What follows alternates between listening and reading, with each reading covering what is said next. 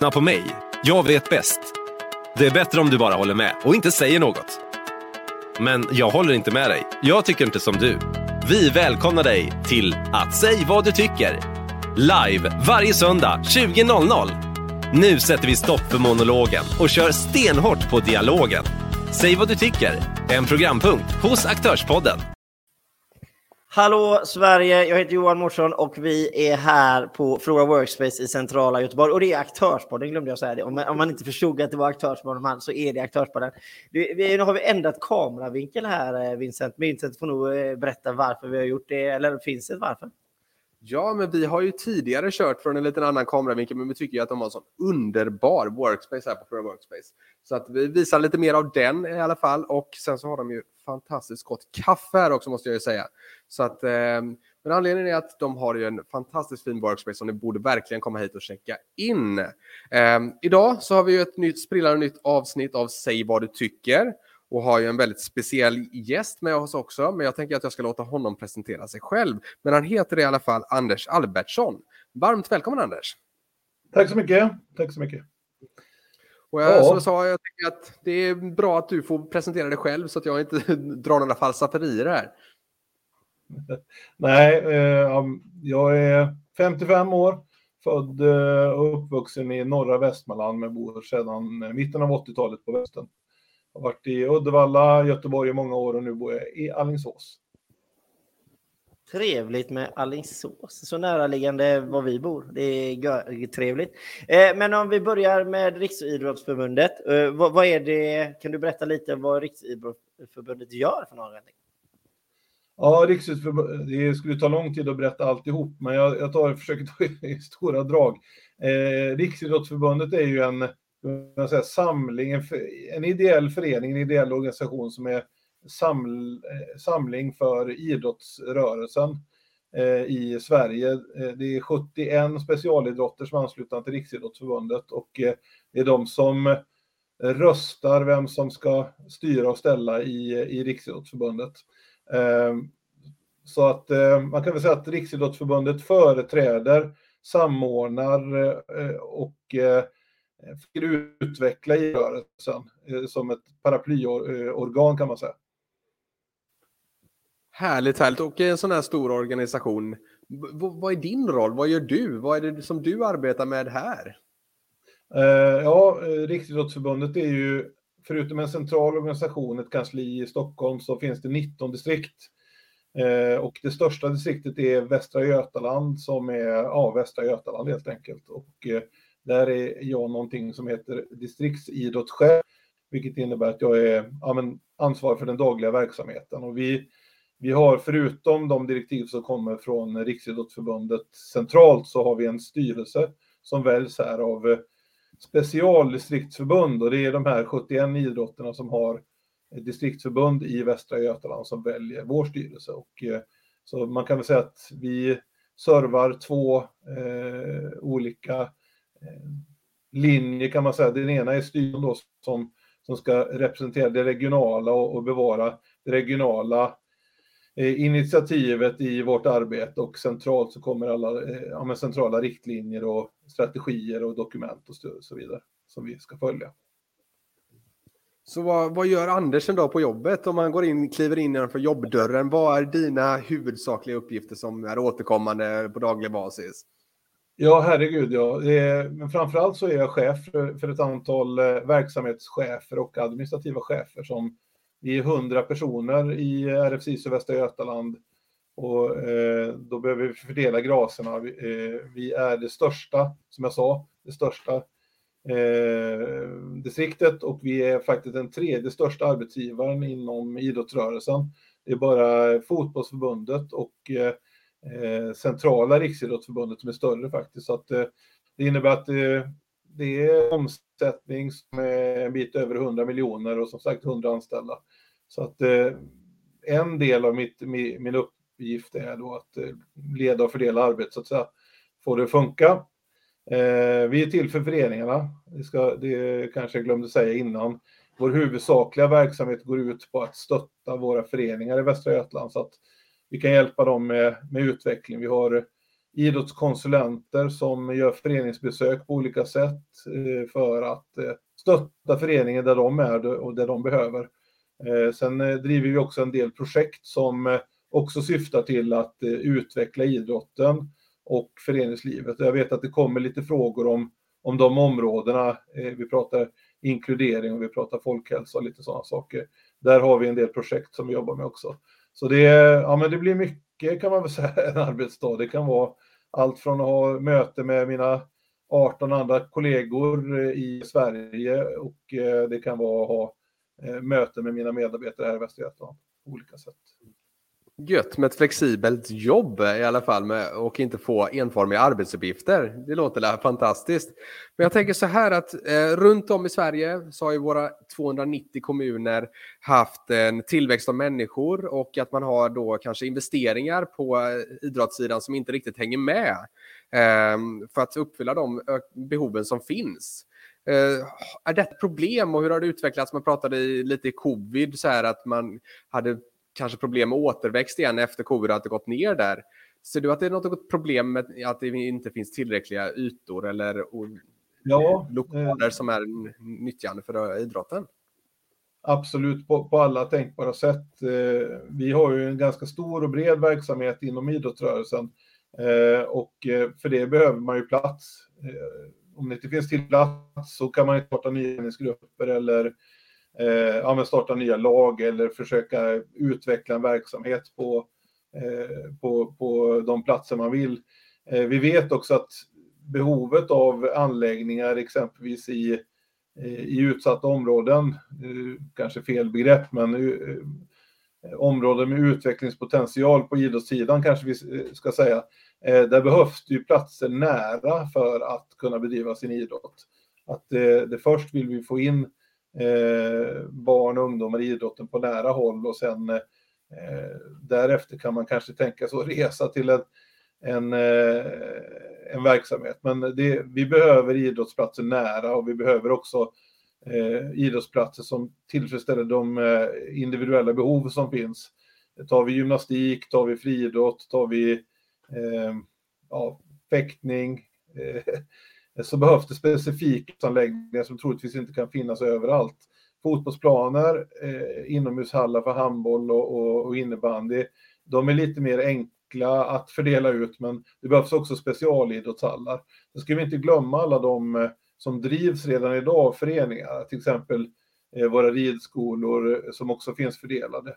De är svåra att ha inne i centrala stan, men eh, ofta så drivs de ju av en förening som har en föreningsdrift och det är viktigt att de också har förutsättningar. Men det finns för lite anläggningar tycker vi eh, och det vet vi också att exempelvis de flesta idrotts och föreningsförvaltningar runt om i Västra Götaland också tycker så att vi, ja, men vi, vi driver eh, tillsammans eh, kan man säga en agenda för att det ska kunna byggas mer idrottsplatser. Eh, och utan plats att idrotta så, så blir det svårt att växa och få in fler. Så det är ja, ett av våra stora, stora faktiskt. Upplever ni att det finns någon ökad konkurrens av kommersiella alternativ? Jag tänker, vi har haft gym som har växt de senaste tio åren väldigt mycket. Vi har haft paddel som har haft en nu explosionsartad ökning under pandemin. Eh, upplever man att det finns någon konkurrens mellan föreningslivet och eh, de kommersiella alternativen inom idrott?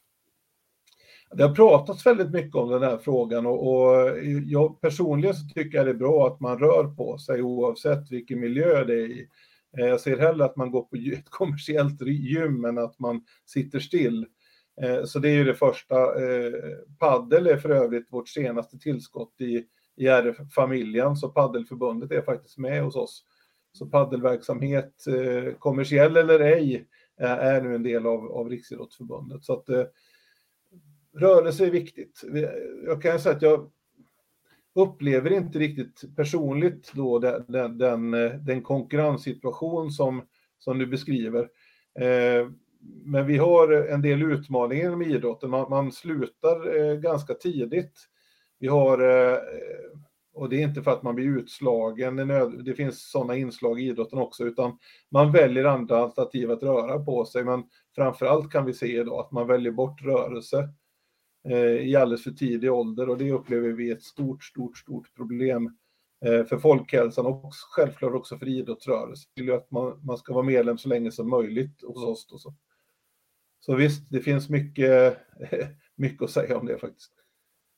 Ja, men vi, jag backar bandet lite. Vi kommer komma till barn, för jag vet att det här är ett Vincent eh, tycker om att prata om den här frågan. Så eh, vet jag ju sedan tidigare. Så att, men om vi säger så här att du får prata emot 290 kommuner och deras kommunstyrelser här runt om i landet angående just idrottshallar, idrottsanläggningar, fotbollsplaner, fäktningsanläggningar, simhallar eller vad det nu kan vara som ni hanterar. Vad hade du liksom velat säga till dem då?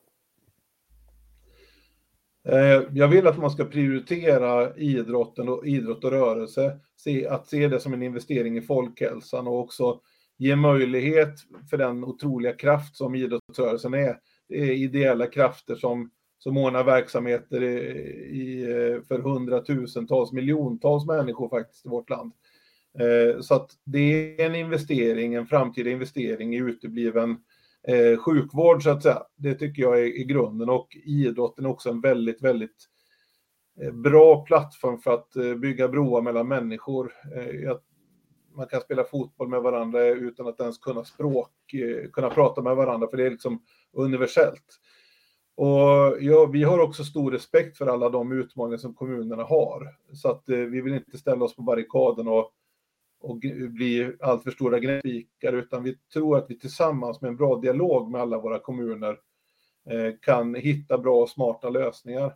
Vi kan vara eh, liksom en, eh, en samlad diskussionspartner. Det blir svårt för 71 idrotter att föra egna diskussioner i, i alla kommuner, utan där finns vi med och kan samla ihop synpunkter så att ja, men vi kan delge våra problem och utmaningar. och, och förhoppningsvis då få en, en ökad sting, att eh, man lägger mer eh, resurser in i anläggningsverksamheten.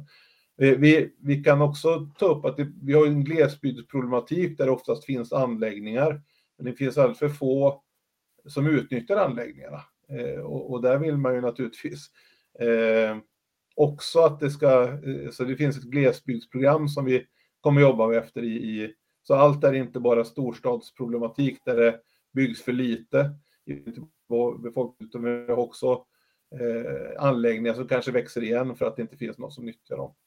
Och det är ju synd. Vad är de absolut viktigaste anledningarna till att man, vi pratade om att det finns en problem med att man slutar idrotta, till exempel i, eh, när man kommer till en viss ålder, att man tappar folk. Eh, vad är de absolut viktigaste anledningarna till att man bör fortsätta idro, eh, idrotta och att eh, fler barn och ungdomar ska idrotta? Det där är ju den mil, frågan som du ställer. Eh, om det inte är tillräckligt roligt så, så, hittar man ju på någonting annat som man tycker är roligare. Eh, så idrotten har ju en, en, en, utmaning att vara roligare längre för fler. Eh, och det innebär eh, att eh, man måste hitta olika stimulans och de som, eh, så att man inte blir varken överstimulerad, det vill säga att det blir för svårt att hänga med eller bli understimulerad, att man, man man tycker det blir för tråkigt. Eh, och, och, det är ju, ställer ju ganska höga krav på vår verksamhet, men framför allt att det ska vara roligt att fortsätta. För ja, det vet ni själva, om det är någonting som är roligt så fortsätter man oftast. I alla fall lite till och ett par år till. Är det inte riktigt roligt så ja, men då kan man göra, lägga av och göra något annat. Den andra delen är ju att Eh, och det kanske handlar om framför allt alla de som inte ens kommer in i idrottsrörelsen. som eh, inte rör sig tillräckligt eh, mycket från väldigt ålder. Eh, vi pratar lite grann om ett engelskt begrepp som heter physical literacy. Det handlar egentligen om rörelseförståelse, eh, att eh, precis som läsförståelse, du blir duktig på att läsa, skriva, räkna, eh, så är rörelse också Eh, färdigheter som är väldigt viktiga att man ska klara sig senare i livet. Man kan också se att om man är bra på, har fått lära sig olika rörelse eh, eh, delar så, så har man också lättare att ta till sig den mer teoretiska kunskapen om vi nu tittar exempelvis på skolan. Eh, och där handlar det om att man, man, man ska kunna vara med, man ska, ingen ska kunna bli exkluderad eh, och man ska liksom eh, få ett självförtroende, det gör att man vågar ta för sig mer, man tycker att det är roligt att röra på sig. Eh, och då blir det en positiv spiral, man ska självförtroende och också sociala kontakter eftersom ja, man är ju med i idrotten inte bara för att bli världsmästare, som kanske någon vill, utan att få kompisar och ha ett bra socialt liv och umgänge. Så att eh, där kan man ju jobba oerhört mycket med, med olika pedagogiker för att eh, liksom, kunna få det. Och där är ju skolan en viktig, eh, viktig eh, plats där alla barn faktiskt passerar och där vi kan stötta på vårt vis för att få in mer rörelse i skolan. Så, så ja, det, det, finns så otroligt mycket man skulle kunna gräva i, men, men det är viktigt att man tycker det är kul att röra på sig, att man inte blir exkluderad.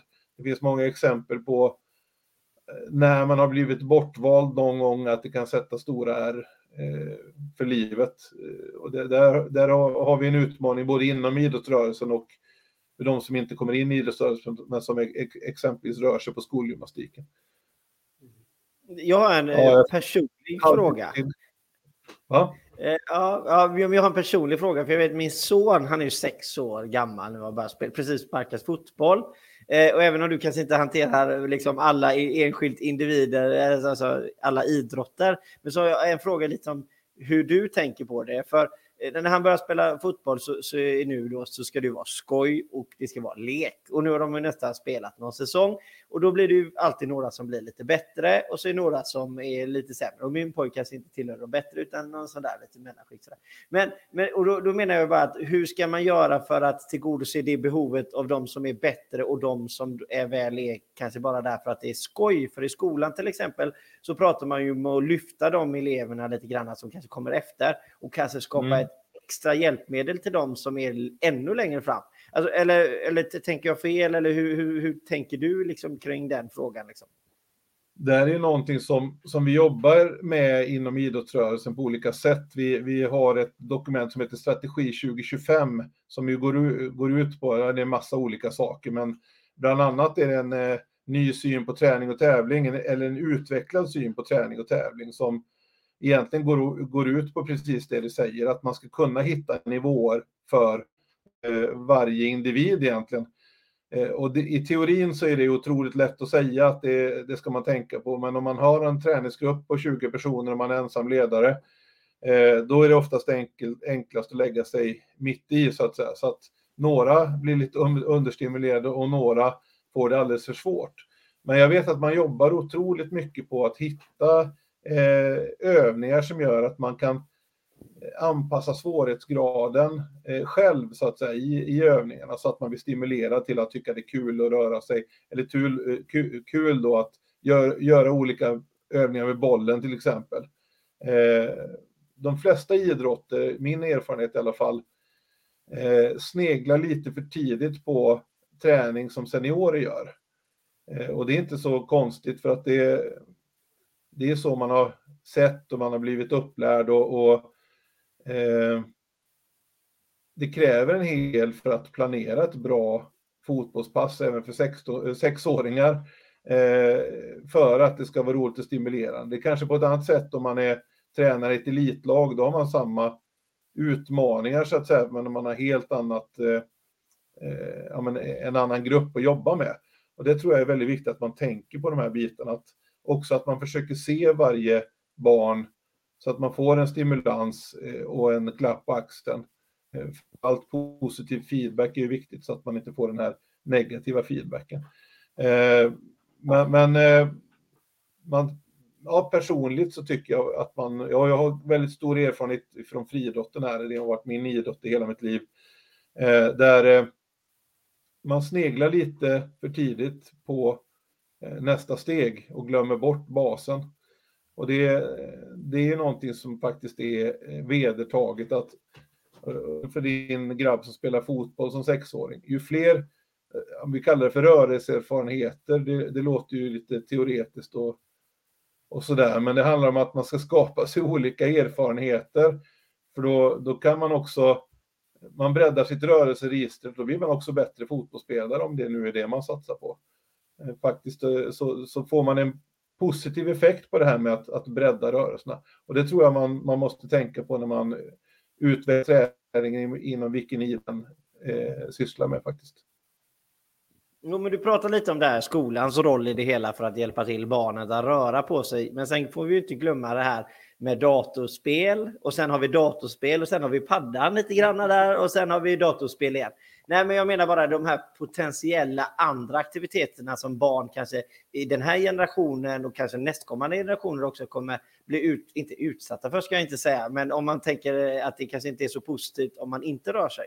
Hur ska man jobba med det? Hur ska vi se till då liksom att vi gör det så attraktivt för de här barnen att man kommer och, och liksom går med i fotboll eller friidrott eller vad det nu kan vara?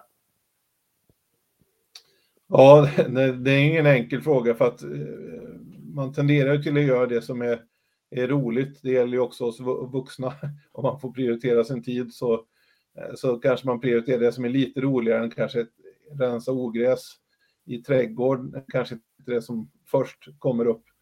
Eh, och det gäller ju att man måste konkurrera med att det ska vara roligt helt enkelt. Alltså, det är roligt att träffas i, för det är ju det nya som inte fanns när jag var barn, för det är ju snart ett halvt sekel sedan, men eh, då fanns det ju inte en community på nätet. Man, har ju en intera man kan interagera, eh, interagera med andra på nätet idag, eh, som man kanske inte kunde då. Eh, då kunde man skicka brev och det tog ett tag innan det kom fram och så fick man vänta en vecka på svar. Under tiden så var man ju tvungen att röra på sig. Men det handlar ändå om att det måste vara kul att träffas eh, och röra på sig. Eh, någonting som inte finns speciellt mycket av idag, det är spontan rörelsen, att man går ut och leker. Eh, och där har ju också skolan har såklart ett ansvar, föräldrarna har också ett ansvar att se till att, att stimulera till att man rör på sig på, på sin fritid. För, för idrottsrörelsen kan inte, och inte skolan heller, kan inte ta liksom, över hela ansvaret, utan det gäller att alla försöker eh, jobba tillsammans. Och det, vi ser ju också då att eh, det finns en socioekonomisk eh, aspekt på det hela. Och det, det gäller även inom idrottsrörelsen. Vi ser att eh, har man föräldrar som är eh, har en högre inkomst eller har en högre utbildning så tenderar man att ha en högre närvaro bland sina barn i, i idrottsverksamhet. Och det är ju någonting som vi måste jobba med för eh, varje barn har ju rätt till samma rörelse så att säga. Eh, oavsett eh, vem man har, har, fått som förälder. Och, och, så det handlar ju om eh, de här kanske extra insatserna som vi kan göra i, i specifika områden tillsammans med samhället. Då. Eh, men eh, ja, ni ställer ju en fråga som är otroligt komplex. Eh, men om, det inte, om vi inte fokuserar på det så blir det svårt. Eh, men som jag säger, du kommer aldrig konkurrera med någonting för att du ska eller måste. Eh, utan eh, det måste vara roligt. Jag tänker så att jag ska fortsätta lite på temat om att det måste vara roligt och kanske gå in på en lite känsligare fråga och det är ju elitsatsning. Det här är ju någonting som diskuteras väldigt mycket och jag vet ju själv till exempel om att det ska vara roligt att träna så måste det vara på en bra nivå. Jag har haft mina egna idrotter som har varit både fotboll och pingis. Eh, jag vet jag spelade en fotbollsmatch mot ett toppat lag väldigt tidigt när vi spelade fortfarande sjumanna och vi förlorade över 30-0. Eh, så att det var över 30 mål för hemmalaget som vi mötte då. Och eh, det var ju inte en jätterolig match att vara där ska jag ju säga. Och samma sak så har jag haft en träningsgrupp i pingisen där jag har vunnit med 11-0 och fått spela med, man har spelat med fel hand och lite sådana grejer. Eh, för att eh, det ska bli någon utmaning. Och ingen av de situationerna har ju varit något, eh, någonting som har varit roligt eh, i träningssyfte då. Eh, hur ska man tänka här som lag? När ska man börja elitsatsa? När, hur gör man med de här vi pratade lite om det förut, eh, de som vill utvecklas mer, ska man ha, försöka hitta grupper åt dem eller ska man... Ja, hur, hur tänker du på det när du hör sådana grejer? Dels så, så tänker jag på att det, varje barn eller ungdom eller junior eller senior måste ha en utmaning på sin egen nivå. Eh, så, så, så, så det gäller ju det här med att få de utmaningar och stimulans man behöver i sin träning och i sitt tävlande. Eh, det är viktigt. Sen är det ju också så att ibland kommer man att förlora med, med 30-0. Jag har själv eh, varit libero en gång och förlorat med 19-0. Det var sådär kul. Eh, men det glömde man ju efter någon timme om man inte gör det så, så allvarligt och, och, och, att det är viktigt att vinna. Det är viktigt att utvecklas, det är i alla fall min tanke. Och, och, jag vet att alla våra idrotter har olika strategier för just det här som ni nämner. Vi måste ha en plats för de som vill bli bäst i världen. En Nils van der Poel eller en Carolina Klüft och så, så ska alla ha en möjlighet att vara med också eh, och, och, delta på sina villkor. Eh, inom de individuella idrotterna så, så går det förhållandevis lite enklare, för där har man oftast en träning som går ut på att man utvecklar sina egna personliga resultat och sen har man en träningsgrupp som, som fungerar väldigt bra socialt. När vi kommer till lagsporten så blir det mer komplext. Och det här vet jag att eh, alla de stora lagbollsporterna arbetar med. Att hitta den här eh, det kallas ju nivåanpassning eh, och eh, om det ska fungera eh, bra för barnen så, så, så, får det ju inte innebära att man känner eh, att man blir nedklassad eller uppklassad så att säga. Så det handlar mycket om hur vuxenvärlden förhåller sig till, till barnen och det gäller både föräldrar och ledare. Föräldrarna har ett stort ansvar också eh, för sina barn och, och vi ser en eh, en ökad, eh, ett ökat föräldraengagemang i, i just med laguttagningar och, och, och de här bitarna utifrån båda aspekterna. Att min son får för mycket stimulans eh, eller alltså svårt att hänga med eller och får för lite speltid kanske eller att eh, ni måste satsa mer på min, eh, mitt barn. Så, eh, Eh, så där har vi, det är verkligen ingen enkel fråga att reda ut, så där, här har vi lösningen. Men eh, vara medveten om det, det tror jag är viktigt. Och att eh, man måste hitta stimulans både för de som kanske behöver en, mer tid på att utveckla sig och de som redan är kanske tidigt utväxta. Man ser ju att eh, i ungdomsåren så domineras de ju resultatmässigt de som är födda tidiga på året. Eh, och det, det kan omöjligt vara så att talangerna föds bara eh, under första kvartalet eller första halvåret, utan det är faktiskt så att det handlar om att man är lite större, lite starkare, eh, lite tidigare. Så. Och sen är det det här med att ta det lite lugnt. Eh, jag brukar ta ett exempel från friidrotten när vi hade OS-guldmedaljörerna från Aten. Eh, så brukar man ställa frågan, eh, ja, men hur gamla var de när de började med friidrott i snitt? Jag ställer frågan till er, vad tror ni? Ni får gissa. Mm, sju år. 12 gissar jag på. Ja, 12 var bra, fast det var lite för ungt. De började i snitt när de var 13 år. Men de började inte med idrott när de var 13 år. De höll på med massa grejer och så eh, friidrotten fick man feeling för lite senare. Man kanske provade på tidigare och sådär, men, men när man eh, valde friidrotten, och det, det, säger en hel del om Eh, Eh, lite grann eh, kallar det för barnifieringen, att, att man har en idrott och så satsar man på den. Man pratar om de där tio åren och, och har man börjat som sjuåring då är man ju liksom rätt trött när man är 17. Börjar man med 13 så är man 23, eh, helt annorlunda. Då, då, då blir det en bättre balans och vi får faktiskt, skulle jag påstå, bättre elitidrottare också på det sättet. Vi kanske inte vinner fler junior-VM-guld, men vi kanske vinner fler på seniornivå. Ja, det är ju inte otrevligt heller. Och sen skulle jag vilja poängtera ut att det känns ju väldigt suspekt här att du var så himla nära Vincent. Man kan ju undra om ni har pratat innan, men det lämnar vi därhän och så går vi vidare. Eh, men någonting som är en liten tuffare fråga då som väldigt, väldigt många kanske tar åt sig av och man kanske inte vill prata om kanske. Men vi vill ju inte bli som USA, eller brukar man ofta säga, och då pratar vi om fetma. Eh, och, och är det en aspekt i det hela till att vi vill att barnen ska börja röra på sig mer? Eller är det, alltså, du pratar lite mer om det här sjukhus, alltså mindre kostnader och sånt där. Alltså, mm. Vad innefattar det att om vi väl får igång mer barn, kanske för att motverka fetma och sådana här saker? Mm. Ja, det är ju rätt, det är ju inte eh, någon sån här Einstein-formel att räkna ut att ju mer vi rör på oss, desto mindre eh, sjukdomar kommer vi att få när vi blir eh, äldre.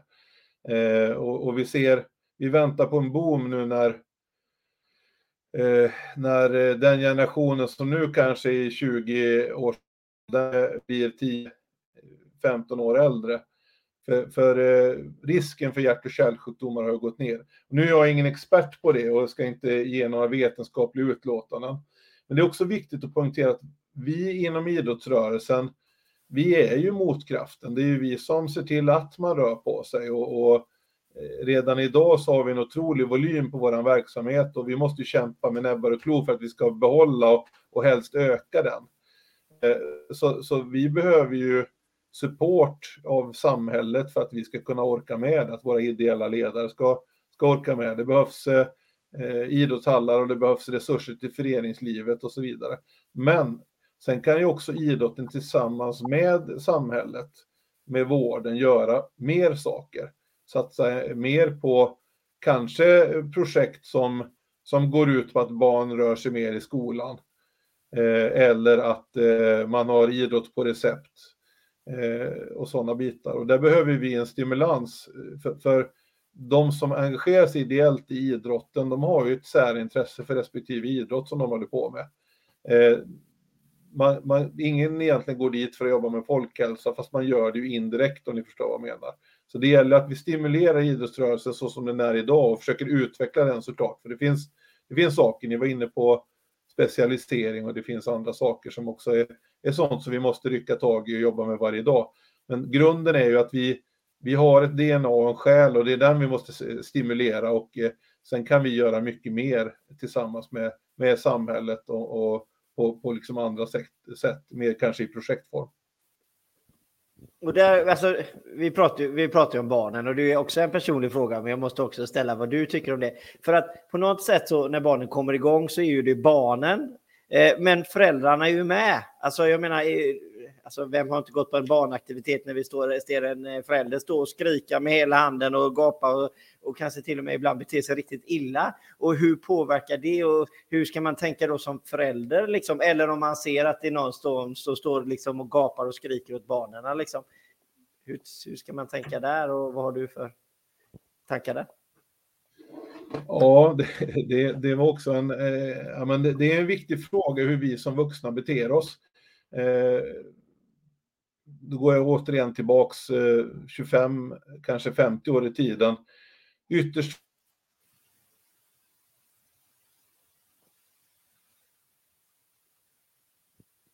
Jag vill se om vi tappade... Nu så det laggade lite där tror jag. Anders, så ta om det en gång till. Ja, jag, jag vet inte, kanske pratar för långsamt så att den snurrar. Eh, nej, men eh, nu är ett fritids, en, en hobby för vuxna att följa sina barns aktiviteter från läktaren.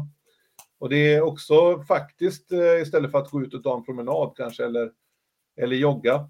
Eh, jag tror att barnen mår bra att få eh, vara sig själva en stund och vara för sig själva en stund och få sitt eget, sin egen space. Men jag har ju barn som idrottar och det är, det är klart att man tycker att det är väldigt roligt att se sina barn röra sig. Eh, men eh, det är ju en sak att vara passiv åskådare till att eh, faktiskt gå in och, och dels eh, störa, förstöra stämning, eh, påverka domare, eh, påverka ledare, publik och annat. det är någonting som vi måste arbeta bort. Och det jag vet att föreningar gör stor nytta med. Och, men det är, det är svårt. Men, men, som förälder så måste man försöka ta sitt, sitt ansvar och säga att det där är inte okej. Okay. Eh, det beteendet som man då visar upp för alla, inklusive sina egna barn som ju då skäms naturligtvis för sina föräldrar. Vilket gör att eh, det inte blir den där positiva upplevelsen. Det är, det är en utmaning som vi måste jobba vidare med. Och det, man vill ju sina barn så väl, men ibland så, så visar man det på fel sätt. Det finns andra sätt. Hålla tillbaka impulserna helt enkelt när det missas en offside eller någonting. Utan stå där och försöka ja. hålla näven i fickan istället. Eh, men jag tänker att nästa eh, ämne ska vi gå in på doping. För det har ju varit någonting som varit uppe på agendan. Till exempel då att Ryssland har blivit avstängd och får inte tävla under namnet Ryssland eh, i OS till exempel hur påverkar en sån skandal som till exempel dopningen har varit där resterande delen av världen och skapade misstänksamhet, ändrade några rutiner hur man arbetar och så. Och hur arbetar ni mot dopning och upplever ni att det är särskilt vanligt i svenska förhållanden? Ja, alltså det är ju ett stort, stort problem eh, som drabbar idrotten när eh, Ben Johnson dopades på den, eh, den, tiden, eller eh, Ryssland som ni nu är inne på. Idrotten får sig en smäll. Och eh, det gör att eh, alltså det blir en minst, misstänksamhet över det hela. Eh, vi kan väl också säga att det finns en, en annan typ av doping som finns i våra gym och våra motions, ja ibland till och med motionsanläggningar, där man dopar sig för att man ska man ska få en snygg kropp eller man ska gå ner i vikt snabbt och så vidare. Men doping på elitnivå, den, den jobbar man ju stenhårt med för att komma till rätta med. Man försöker vara steget före och det satsas ju otroliga medel på att, att jaga.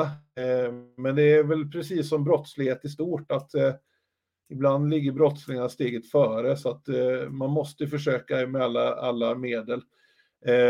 Alla förbunden i Sverige jobbar ju väldigt aktivt mot doping. Och Riksidrottsförbundet har nu utvecklat eh, det så att nu är ett fristående eh, som heter eh, Svensk Antidoping som har startats nu som eh, har som uppgift att, att eh, jobba som en, en egen juridisk enhet eh, så att man blir mer fri att jobba gentemot de idrotter som finns.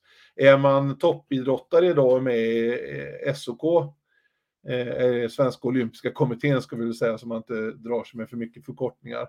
Då är man tvungen att, att eh, berätta vad man är eh, jämt, för att när som helst ska man kunna komma och ta ett dopingtest. Så just för att man liksom ska, inte ska inte finnas perioder då man känner sig säker, eh, så att man släpper på dopingen innan tävlingen. Så att, så att eh, det förekommer i Sverige också.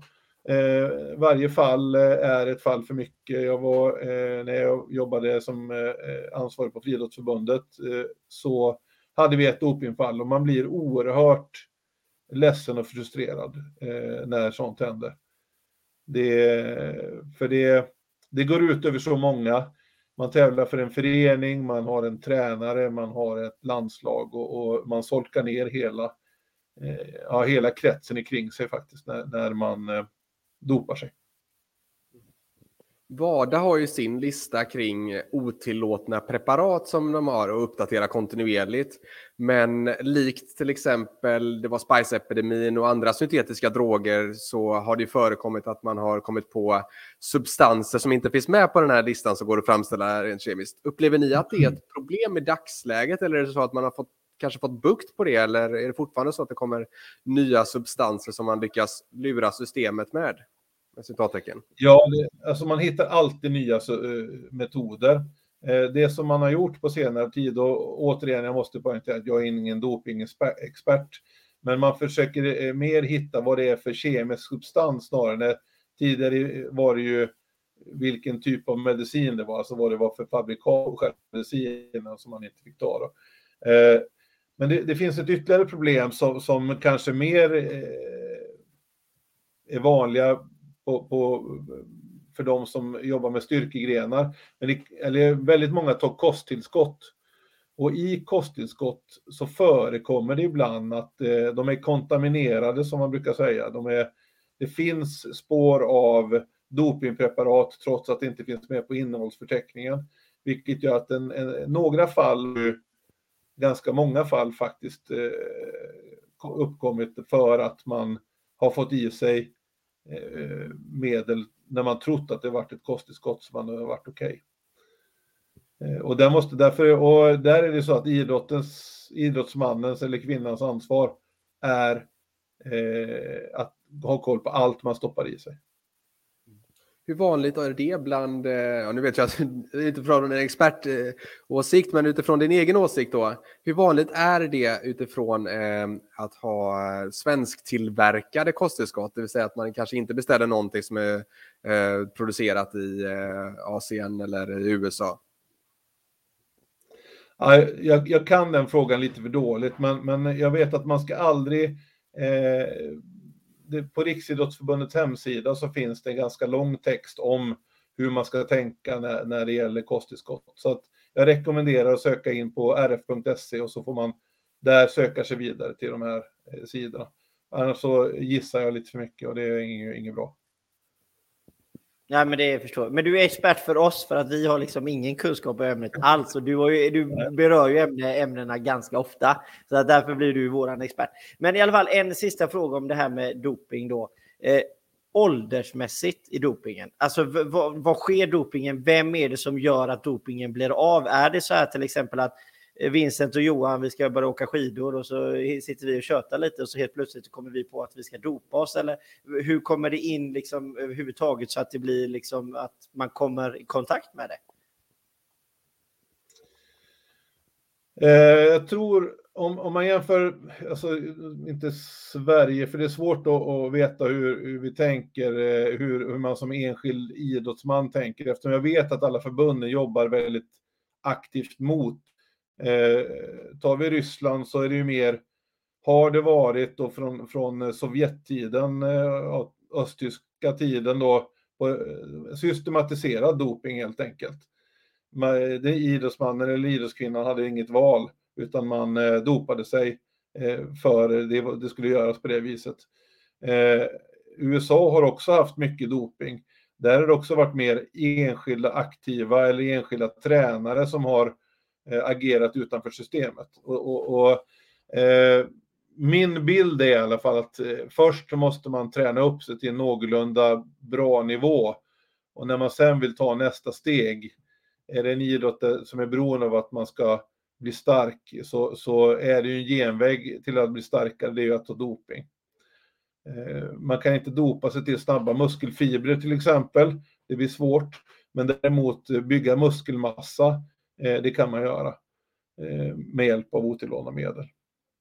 Och inom uthållighetsidrotten så har vi ju EPO-dopning, men det är samma sak där. Jag har svårt att tro att man börjar med EPO innan man börjar gå ut och jogga, utan liksom det, det krävs att man är på en väldigt hög nivå och kanske känner att man behöver någon hjälp med att ta nästa steg. Jag tänker vi tackar så mycket för svaren där och går över till nästa tema och det är ju hösten. Det är ju val snart och vi är lite nyfikna på vad ni har för prioriterade frågor som ni driver och vad ni önskar att politiken i allmänhet hade lyft upp mer och pratat mer om och lagt mer fokus på än vad som görs i dagsläget. Ja, om jag börjar med den sista frågan så, så så, så är det någon slags dröm att man, ja, men, att en satsning på civilsamhället och då har vi inte bara idrotten utan även andra delar. Eh, vi kan vara en stark part och, och, och eh, få, eh, ja, men få, få göra skillnad för människor i samhället. Eh, men eh, inom idrotten så, så vill man ju att både vi inom idrottsrörelsen och eh, fritidsförvaltningarna i kommunerna ska få mer resurser. Eh, för vi kommer in på våra valfrågor och nummer ett så är det ju föreningslivets möjligheter in i framtiden. Vi har haft en pandemi, många föreningar har gått på knäna. Staten har varit jättebra, kommunerna har varit jättebra och regionerna har varit jättebra på att hjälpa till med eh, återstartsstöd och kompensationsstöd. Men vi vet fortfarande inte riktigt hur, hur idrotten har skadats av det här. Har man hittat andra sysselsättningar, kommer barnen komma tillbaka och så vidare. Eh, och innan vi vet det så vill vi att eh, samhället faktiskt hjälper till och, och ja, se till att ge, ge idrotten resurserna som återhämta oss. För vi är en stark eh, kraft i samhället, skapar folkhälsa med det vi gör och, eh, med det, och då behöver vi ett, ett väl fungerande föreningsliv Nummer två, det är ju det som ni tog upp som första punkt, det är ju plats för idrott, idrottsanläggningar. Det är en viktig valfråga. Eh, och eh, den tredje frågan är faktiskt, eh, som vi också varit inne lite grann på, hur idrotten kan eh, hjälpa till eh, på ett positivt sätt med, med utveckling av samhället i stort. Eh, folkhälsa och inkludering är två ord som, som vi kan nämna. Vi har eh, de som har drabbats värst av eh, pandemin är faktiskt eh, våra parasportare som har tappat väldigt mycket verksamhet och här behöver vi hjälpa till för att man ska komma tillbaks på en bra nivå och kunna utvecklas och, träna trots sitt funktionshinder. Så det är de sammanfattnings, det är de viktigaste frågorna vi har. Och då tänker jag så här lite som, hur lobbar ni gentemot politiker? Jag tänker kanske specifikt då kommunalpolitiker som sitter på budgeterna för fritidsförvaltningar, som sitter på, eh, tar budgeten i fullmäktige om eh, olika investeringar de ska göra i olika hallar eller rinkar eller fotbollsmattor eh, och så vidare. Hur jobbar ni med lobbning mot eh, politikerna? Ja, men dels har vi med, eh, som jag sa, vi är 100 anställda och eh, vi är dessutom eh, eh, tio förtroendevalda som är fördelade på våra delregioner. Eh, vi har fem delregioner då. Eh, Fyrbodal, eh, Skaraborg, Sjuhärad, eh, Göteborgsregionen och så Göteborgs centralt. Eh, och, och, där hjälps vi åt för att försöka möta så många politiker som möjligt på olika nivåer, så många tjänstemän som möjligt eller tjänstepersoner som möjligt.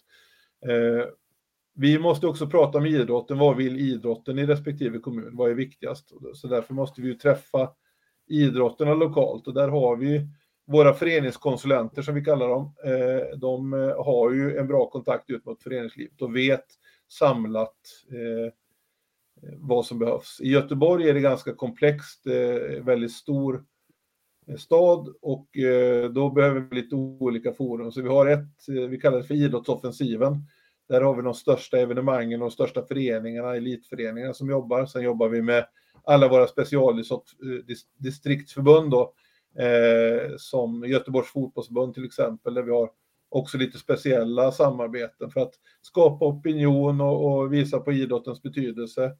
Eh, och eh, såklart eh, fatta beslut, långsiktiga beslut. Och vi vill ju helst också att det här inte ska bli en block, eh, eller eh, alltså, vi vill ha en bred politisk förståelse. Så vi vill ju egentligen att alla partier ska tycka samma sak. Då blir det lite svårare att, att göra politik av det så att säga. Eh, så, så vi, vi pratar väldigt mycket med väldigt många just nu. Det försöker vi göra även när det inte är val, men det blir ju extra påtagligt när det är ett val som stundar. Och det är underbart att det är så, håller på att säga. Men då känner man att man kanske får lite genomslagskraft också som eh, Riksidrottsförbundet. Men du, du var inne på det och en, absolut en väldigt, väldigt viktig fråga är ju det här med jämställdhet eh, och även inkluderande idrott. Alltså, eh, ja. då pratar man ju om handikapp man pratar kanske lite olika utmaningar som könen har. Man kanske pratar om att det är vissa luckor vi har i kvinnoidrotten eller tjejidrotten, att vi behöver hjälpa till och vara ännu mer öppna där. Hur jobbar ni? Vad tycker ni föreningarna ska göra? Och nu drog vi in politiken. Vad är det politiken borde göra? Ja, eh, när det gäller jämställdheten så har vi jobbat ganska många år med jämställda styrelser i de flesta föreningar stadgar så, så är det angivet att det ska vara en jämn fördelning mellan kvinnor och män i, i, i föreningens styrelse. Och, och det visar eh, våra mätningar att det, ja, men det fungerar ganska bra. Däremot så är det ju annorlunda om vi tittar på exempel elittränarsidan som är väldigt mansdominerad.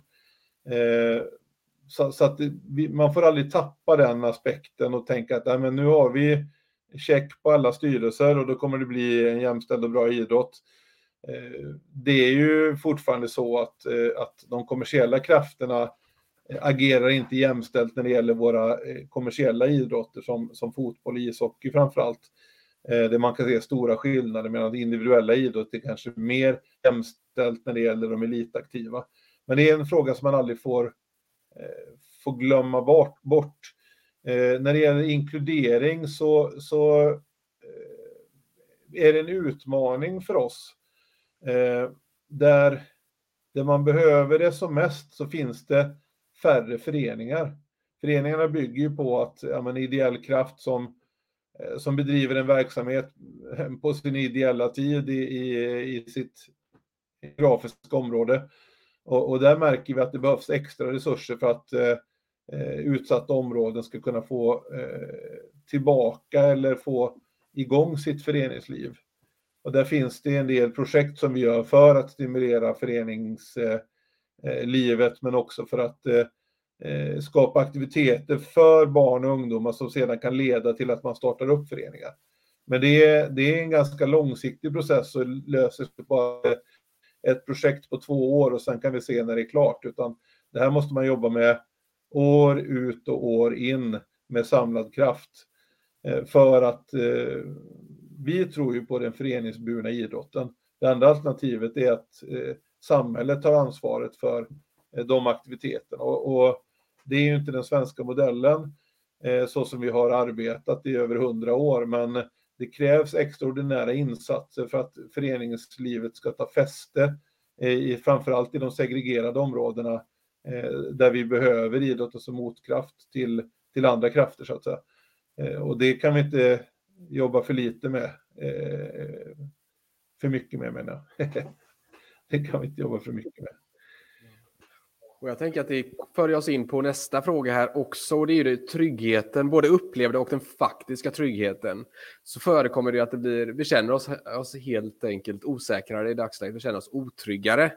Eh, och sen har vi även då eh, en segregation som gör att där finns det eh, kanske andra krafter som vill rekrytera till annat då. Eh, hur ska man jobba som förening för att våra utövare ska känna sig trygga, men även för att man inte ska kunna rekryteras till till exempel kriminalitet?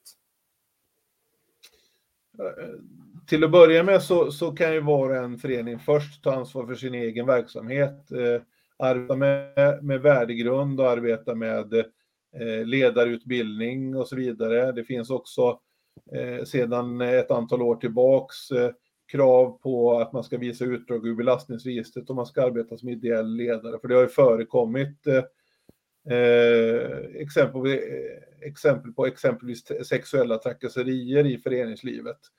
Eh, och eh, där eh, får man jobba hela, hela tiden. Så att föreningarna blir på att först ta ansvar för sin egen verksamhet, så att när man kommer in i föreningen så är man trygg.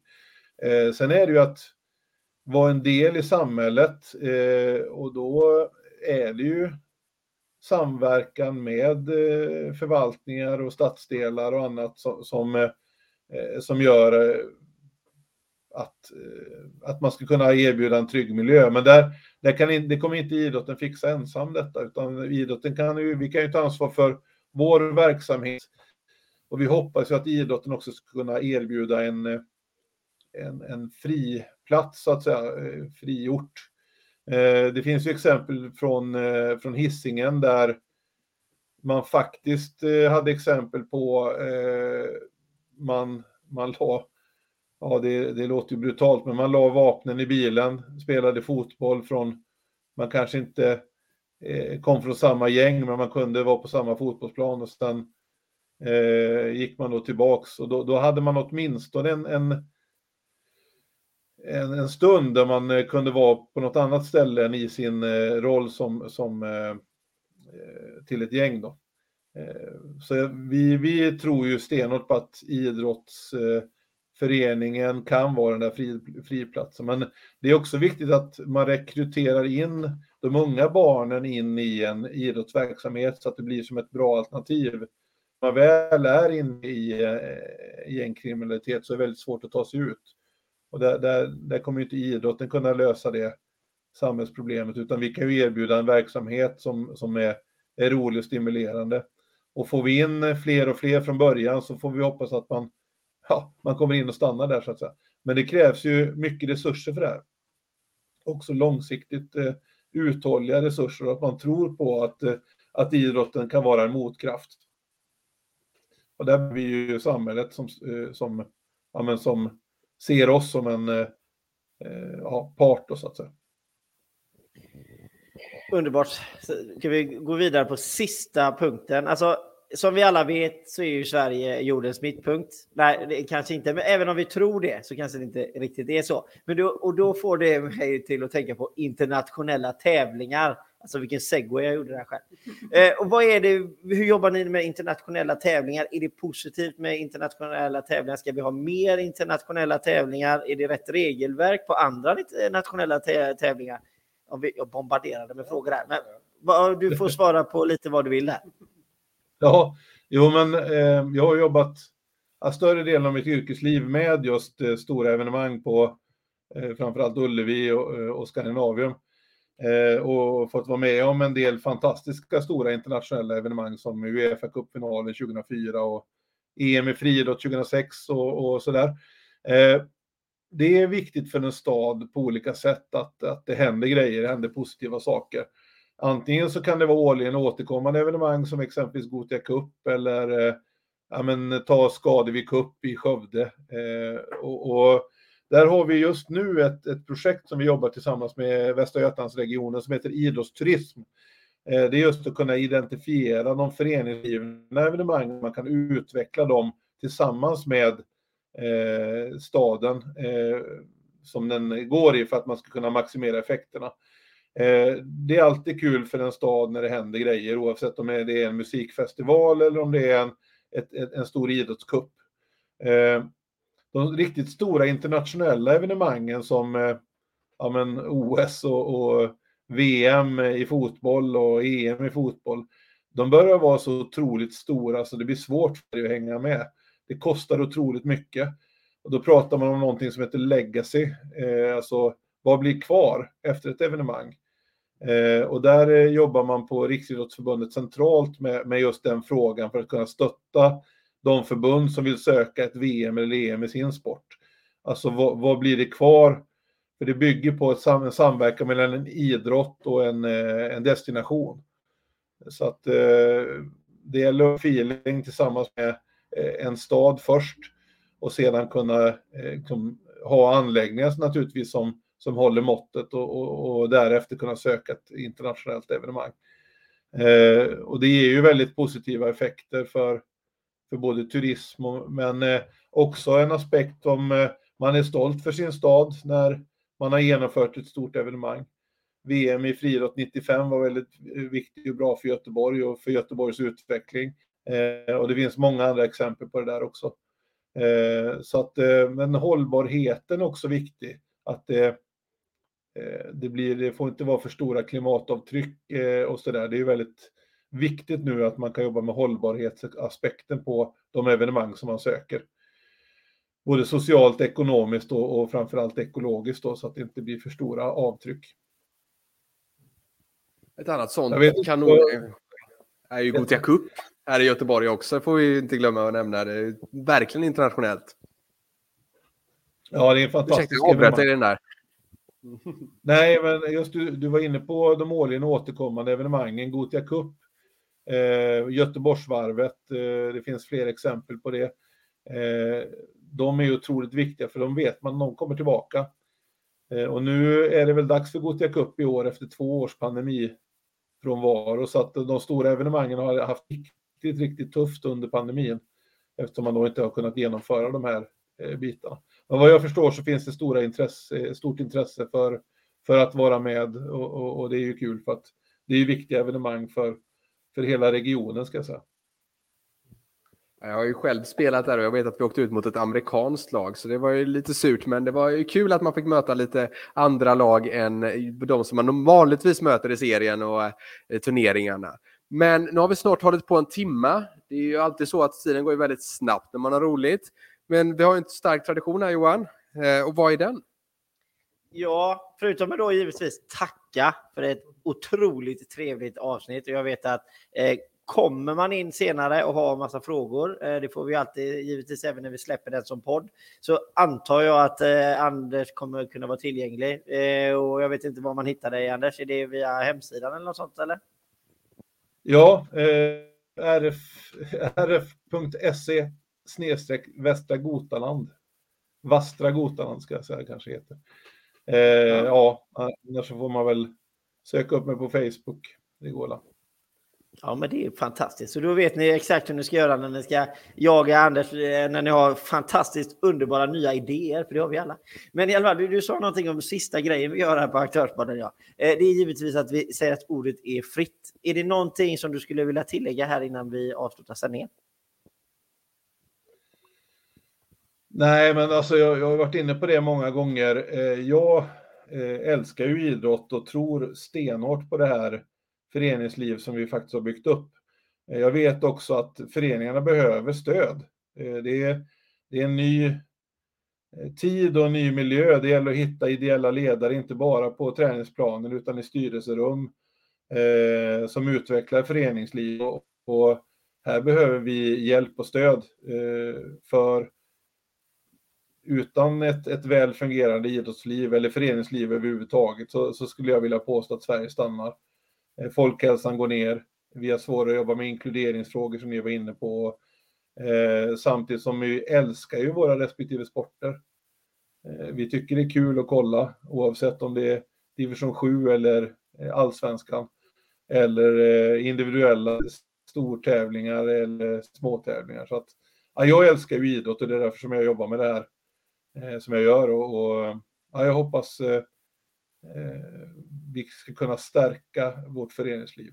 Det är väl det jag vill ha sagt med mitt lilla slutord. Stort tack för ditt deltagande och jag vill bara ha en liten passus där. Jag tycker det är jättekul att du lyfter fysisk aktivitet på recept för unga, för det är ju någonting som jag själv tycker är en väldigt bra grej också. Men med det sagt så syns vi nästa vecka, samma tid, samma kanaler, klockan 20.00. Tills dess får ni ha en jättetrevlig vecka. Ha det så gott!